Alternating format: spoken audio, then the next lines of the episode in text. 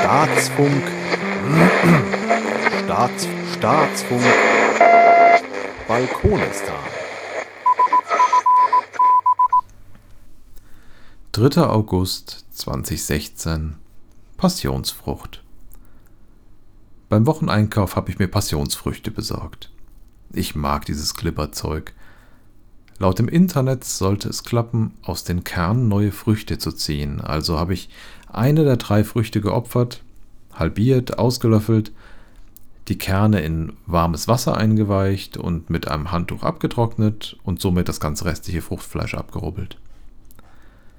Die Samen habe ich dann in Anzuchterde gelegt, mit einer dünnen Schicht Erde bedeckt und mit einem Gefrierbeutel über dem Topf ein, sagen wir mal, Behelfsgewächshaus gebastelt. Das Ganze leicht angießen und nun warten. Zwei bis drei Wochen soll es angeblich dauern, bis die Samen keimen. In Balkonistan achtet man auf seinen Vitaminhaushalt.